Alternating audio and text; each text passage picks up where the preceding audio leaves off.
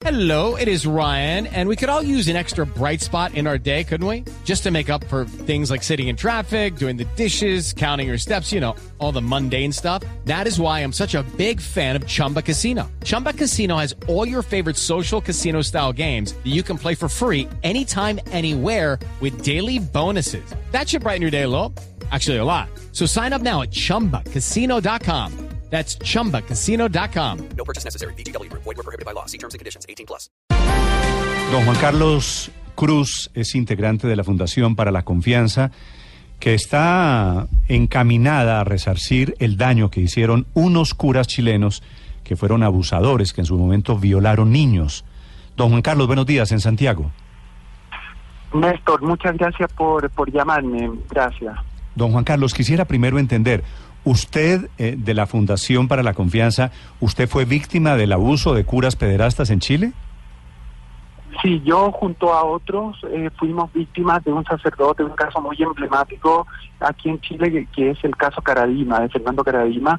Nosotros fuimos víctimas de abuso eh, de él y fuimos los primeros en levantar la voz contra la iglesia y este tema el año 2011. Entonces se ha convertido como en un caso muy emblemático y nosotros quisimos eh, hacer esta fundación para la confianza para ayudar a otras víctimas que acá es un problema eh, enorme y que todavía lo tratan de esconder. El caso Caradima es Fernando Caradima, ¿no es verdad? Un Fernando Caradima, correcto, Néstor. un, sí. un sacerdote que abusó de cuántos niños, calculan ustedes, señor Cruz. M- Mire, eh, nosotros fuimos cuatro los denunciantes, uno se retiró porque pobrecito está muy dolido, qué sé yo, pero nosotros tres, eh, pero este hombre estaba abusando niños jóvenes desde el año 1958. Eh, entonces imagínate la cantidad de gente y ahora nosotros entendemos por qué algunos que veíamos en la parroquia que eran mayores que nosotros o incluso amigos de nosotros terminaron suicidándose. Mm. Este señor, este cura Caradima, que efectivamente toda la investigación chilena eh, apunta a que era un monstruo, fue suspendido ya por la iglesia en el año 2010, señor Cruz. Ayer el Papa, Eh, en el Ujú. sí, me, me- ¿cometí algún error?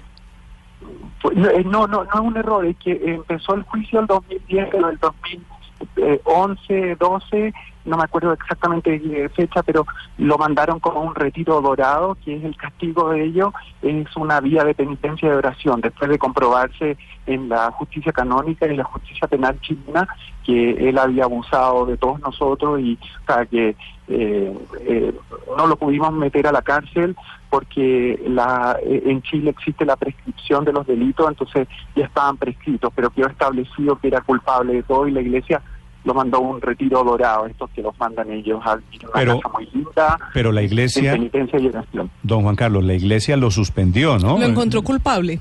Sí, sí, lo encontró culpable, eh, no puede ejercer el ministerio públicamente, solo privado, y, y vive eh, en una casa de retiro, pero supone que no lo puede ir a ver nadie, pero van todos sus amigos millonarios, van todavía. Sí, digamos, en aras de, de entender qué es lo que eh, quieren ustedes, la- el Vaticano con Benedicto lo suspende y ahora el Papa Francisco ayer eh, pide perdón. ¿A ustedes por qué les parece insuficiente eso?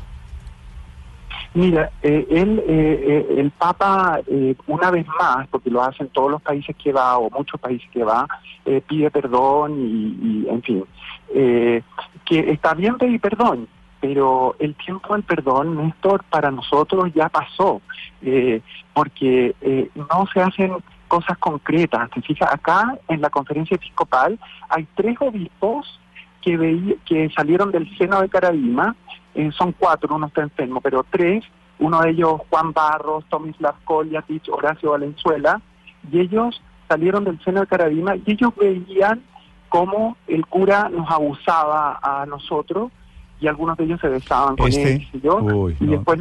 ¿Mm? No, terri- terrible este relato. Este señor que usted menciona, Barros, ¿es el mismo obispo Barros que estaba en la misa del Papa Francisco ayer?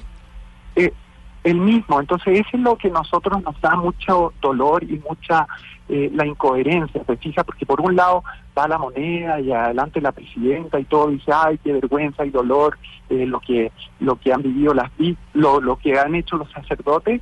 Las víctimas nada, pero los sacerdotes que, tenemos vergüenza y dolor. Eh, pero vamos a ayudar a las víctimas de este daño irreparable. Y sin embargo, después se traslada a la misa y ahí grandes abrazos con Juan Barro, con Tomislav Poliatis, con Horacio Valenzuela, hombres que están, eh, está comprobado eh, que veían los abusos sexuales. Eh, y eso es horrible. Juan Carlos, te, te, hablo desde Londres, te pregunto vos desde Londres porque llama mucho la atención cómo la, Silvia, dígale, la dígale, Dígale, perdóneme que la interrumpo, dígale a Juan Carlos que usted es chilena y que usted ha seguido también muy de cerca el caso Caradima. Sí, ah, sí, sí, Juan Carlos, no solo soy chilena, sino que además soy de Río Bueno, o sea, estoy, yo nací a 50 ah, kilómetros de Osorno, estudié el colegio en Osorno. Claro. Por lo tanto, conozco, conozco muy bien esa realidad. Entonces, lo que te quiero preguntar es exactamente de qué acusan ustedes a Juan Barros y qué es lo que ha pasado con él. Él fue nombrado el 2015 obispo de Osorno, pero ¿cuál ha sido la reacción de Osorno frente a él? ¿Él, él ejerce su cargo de obispo? Sí.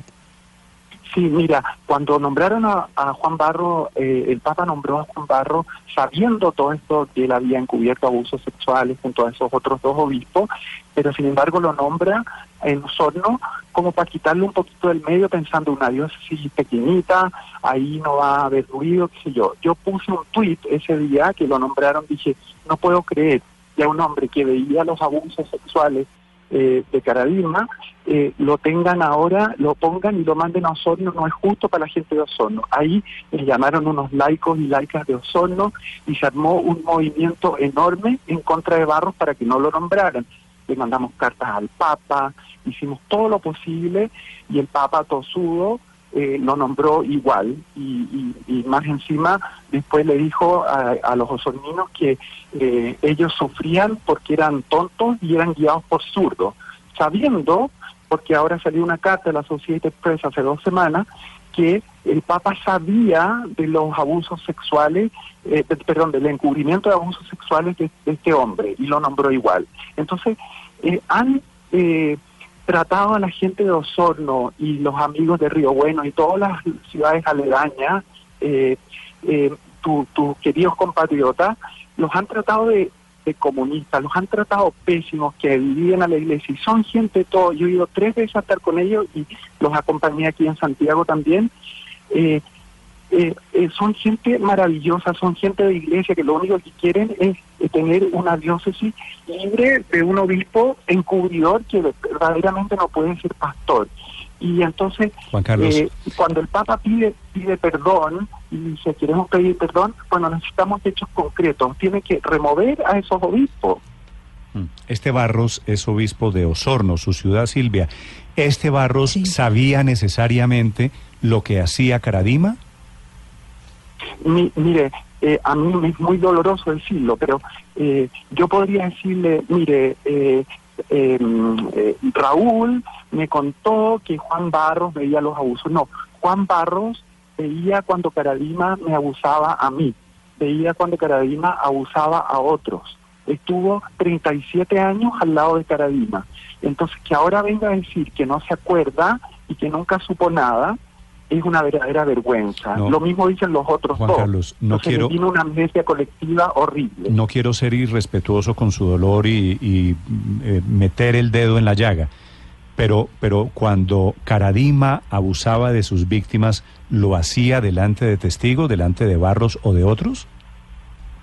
Mire, eh, no quiero entrar en el detalle de qué veían y, qué no veían, pero le, digo que veía eh, o sea, perdón por ser tan crudo, pero veía cuando nos tocaban los genitales por arriba de los pantalones, veía cuando nos daba besos y nos decía saca la lengua y nos metía la lengua en la boca, eso ellos lo veían. Después pasaban cosas peores que ya eran a puerta cerrada, digamos, no con todos, pero ellos veían todas esas cosas y después cuando la puerta se cerraba, obviamente sabían lo que estaba pasando adentro. Entonces eso es horrible y, y, tenemos que contarlo cada vez eh, a las víctimas, testificarlo en los juicios canónicos, en los juicios acá, contárselo a la prensa otra vez, para que, porque es su palabra contra la de nosotros, es una revictimización enorme. Entonces, ellos tienen cero empatía por las víctimas. ¿Y, el Papa Francisco sabía de eso? ¿Sabía el Papa Francisco, nosotros sabía de Barros, que ya está comprobado por una carta que él mandó a la conferencia episcopal, que él quería removerlos y darles un año sabático, como, para limpiar el aire y sacar estos tres personajes eh, de la conferencia episcopal por un tiempo. Sin embargo, por un acto de cobardía, que no sabemos muy bien por qué, eh, lo nombró igual y no sacó a nadie. Entonces ahí, eh, obviamente está la prueba que el Papa sí sabía, pero además nosotros en todos los testimonios que hemos dado, en el juicio canónico, en el juicio penal, hemos contado esta, esto mismo, obviamente en mucho más detalle de lo que le, de lo que nos pasó a nosotros. O sea que sí sabía en el fondo Silvia. Sí, no, el, el, relato es realmente dramático, estoy conmovido. Juan Carlos, quiero hacerle una pregunta final. Ya el Papa, digamos, para efectos de la historia, en la misa solemne de ayer en la catedral en Santiago, pidió perdón. ¿Cómo quedarían, cómo se sentirían ustedes? ¿Qué tendría que hacer el Papa? ¿Qué señal tendrían que ver ustedes de la Iglesia que les generara cierta tranquilidad espiritual? Por ejemplo, eh, para nosotros es muy importante y, aquí, mira, yo soy, yo me atrevo a hablar, yo tengo amigos, yo voy a terapia y me puedo ir sanando, eh, aunque tengo mis días buenos, días malos, eh, como todos, ya los que estamos trabajando en esto, pero hay gente que está absolutamente silenciada, que no es difícil contar una violación, eh, un hombre o una mujer, obviamente es tremendamente difícil. Entonces, hay mucha gente sin voz, pero la iglesia en Chile, por ejemplo, te hablo de Chile, y esto pasa en otros países también, yo no sé cómo será en Colombia, pero la iglesia en Chile cuando eh, un cura abusa, no están obligados a entregarlo a la justicia, y de hecho no lo hacen. Entonces, eh, eso sería un paso importante que entregaran a los curas abusadores a la justicia, no cuando ya no les queda otro remedio, que tomen la... Y también todos estos obispos que cambian a los sacerdotes para acá, para allá, para acá, para allá, desde luego estos tres que veían los abusos sexuales de Caradima y han encubierto otras cosas además, eh, ellos deberían estar removidos. Esos son eh, cosas concretas que se acompañan del perdón. Eh, no pedir perdón y llorar por las ciudades del mundo y, y, no hacer algo concreto. Perdón, Silvia, sí. Sí, Juan Carlos, disculpa. Eh, yo comprendo que, permíteme hacerte una última pregunta, porque yo entiendo que tú has estado trabajando muchos años por en un trabajo personal por superar esta situación, pero también en un trabajo por hacerlo hacerlo consciente a la sociedad de lo que ahí ocurría. Entonces te quiero hacer una pregunta respecto de esta crítica que le están haciendo ustedes al Papa. Hay un juicio que establece que Fernando Caradima abusó de niños eh, durante su labor sacerdotal. Eso está establecido y hay un juicio. Quiero saber si existe la misma certeza judicial respecto de eh, Juan Barros. Eh, nosotros demandamos a la Iglesia y contamos obviamente todos estos casos, pero en la justicia civil están prescritos y en la justicia canónica no quieren hacer nada, teniendo todos los antecedentes y teniendo todos los testimonios de las víctimas que eh, yo, por ejemplo, les acabo de contar que yo veía y todo, eh, o sea, que él veía los abusos míos y los de otros amigos míos y lo, hicieron durante 37 años. Están todos esos testimonios, pero no hacen absolutamente nada. Mm. Juan Carlos, lamento mucho escuchar esta historia. Le deseo mucha suerte en, en su batalla. Un saludo desde Colombia. Bueno, un abrazo, Néstor, gracias. Y Silvia, un, beso a ti y, tienes un... Eh, Osorno y Río Bueno son de las ciudades más preciosas que hay en Chile, así que seguro que estarán orgullosos Coincido, Juan Carlos. ¿Cómo no va a coincidir? Un abrazo para ti. Un abrazo grande. Silvia, este tema del, del abuso sexual a estos muchachos, eh, ¿está manchando la visita del Papa? Pero profundamente Néstor, o sea, lo que impresiona muchísimo es lo que está pasando en las redes sociales, porque eh, Chile, eh, a pesar de todo esto, sigue siendo un país profundamente católico. Yo eh, leía, por ejemplo, ayer las reacciones en Twitter de gente que decía, felicitaba y se alegraba en el minuto en que el Papa hablaba en, el, en, la, en la moneda, que fue a eso de las nueve, ocho y media de la mañana, y, hora de Chile, y a las diez y media él estaba en el, en el Parque O'Higgins y estaba consagrando la misa junto con estos mismos sacerdotes y la misma gente que antes había escrito que le creía, declaraba su, eh, su, su, incredulidad, no podían creer, no, no se sentían absolutamente absolutamente ofendidos por esa acción, o sea, con apenas dos horas de diferencia, estas dos cosas ocurriendo en un mismo día, en un mismo país que está profundamente herido. O sea, en otros países se habla mucho de, sacerdotes que están enjuiciados o que están enfrentando la justicia. Fíjate que en Chile hay 43 eh, sacerdotes que ya han sido condenados. Hay 78 que todavía están en proceso. O sea, el, el, volumen es enorme. No hay comparación con Colombia porque allá hay obispos metidos y este Caradima es la cara de esa monstruosidad. Bueno, Caradima y Barros, que supuestamente ahora obispo, el gran encubridor de Caradima. Esta parte, Silvia, de este señor Juan Carlos Cruz diciendo, es que Barros, ahora obispo, veía cuando Caradima eh, me abusaba es terrible, ¿no es verdad? Porque... Eh, exactamente, porque además, a ver, Néstor, eh, estamos hablando de la parroquia del Bosque. El Bosque es uno de los barrios más lujosos de Santiago. Está apenas a dos cuadras del Colegio San Ignacio, que es un colegio jesuita, que es uno de los más prestigiosos de Chile. Eh, ahí iba, iban, los niños iban directo del colegio a la iglesia todos los días, de, cuando se preparan para la primera comunión o la confirmación, hacen de la iglesia el recinto de reunión de los amigos. Y ahí era donde este hombre los capturaba, los hipnotizaba y los metía en ese en, esa relación que incluso la extendía y los extorsionaba cuando luego desarrollaban sus carreras profesionales o se casaban. Por lo tanto el, el, el daño ah, no fue solamente durante la infancia sino que les dañó gran parte de la vida Néstor, uno... 9.46 minutos. Néstor, uno podría pensar que de pronto el, Papa no se enteró que el obispo iba a estar ahí. Piensa uno de pronto, los de protocolo lo hacen. un hombre muy relacionado, vivió en Chile muchos sí, años. exactamente. Así que conoce muy bien la realidad chilena. Y, para decir que no había duda, lo, lo que vengo a decir es, el biógrafo del Papa fue consultado por un periódico local.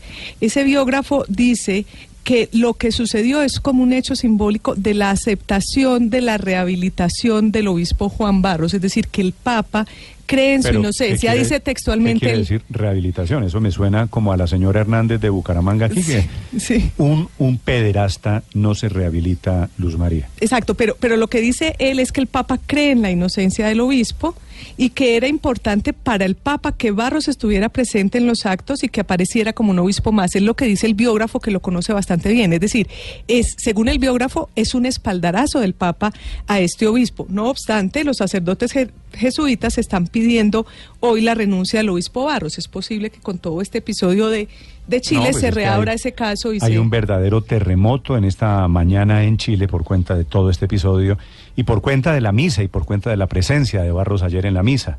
En fin, el, el, episodio todavía está abierto y sospecho, Silvia, que el Papa tendrá que volver a hablar del tema, que él tiene olfato político y sabe para dónde va la marea aquí. Pero además, Néstor, mira, retomando las palabras de Luz María, fíjate la, contradicción que hay. O sea, el, el, biógrafo dice que es un acto de rehabilitación y el testimonio que recién escuchábamos es que Fernando Barros nunca en los juicios ha reconocido acordarse de nada. 37 años viviendo esa situación y él no recuerda nada. O sea, ¿qué rehabilitación estamos hablando? y esa es la queja de la gente. De acuerdo, eso no hay, no hay posibilidad. Son las 9 de la mañana, 48 minutos. Ya regresamos, son las 9.48, 12 minutos para las 9.